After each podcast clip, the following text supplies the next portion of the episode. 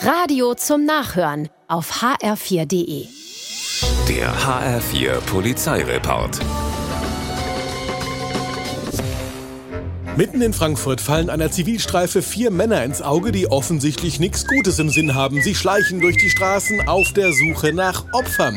Es geht nach Sachsenhausen runter an den Main. Und jetzt passiert, womit niemand gerechnet hat. Die vier machen sich ausgerechnet an die Zivilstreife ran, von der sie die ganze Zeit schon beobachtet werden. Ein Polizist und eine Polizistin, die sich als Pärchen ausgeben. Ist aber auch gemein.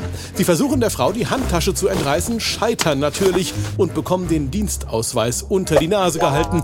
Auch die Flucht geht in die Hose. Die Männer kommen ins Gefängnis. In Beselich-Obertiefenbach ist abends um Viertel nach acht eine Streife unterwegs, als ihr plötzlich die Vorfahrt genommen wird. Rechts vor links gilt offenbar nicht für jeden Autofahrer. Es folgt natürlich eine Kontrolle. Und jetzt kommt raus, der Fahrer des Wagens, ein 62-jähriger Mann, kann die Vorfahrtsregel ja gar nicht bemerkt haben, denn er hat 1,6 Promille im Blut. Prösterchen. Der Führerschein wird einkassiert, das Auto stillgelegt. Da hätte sich der Fahrer auch gleich einen Zettel auf die Stirn kleben können. Kontrolliert mich, denn ich hab einen im Tee. Feierabend für einen Bundespolizisten in Kassel. Mit der Bahn geht's heimwärts Richtung Friedberg. Im Zug fällt dem Beamten dann ein Mann auf, der durch die Abteile schleicht, offenbar auf der Suche nach Beute.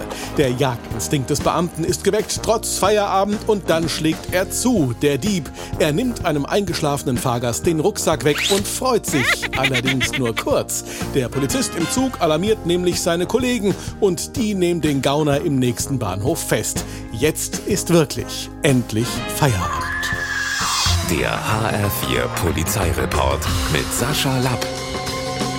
Auch auf hr4.de.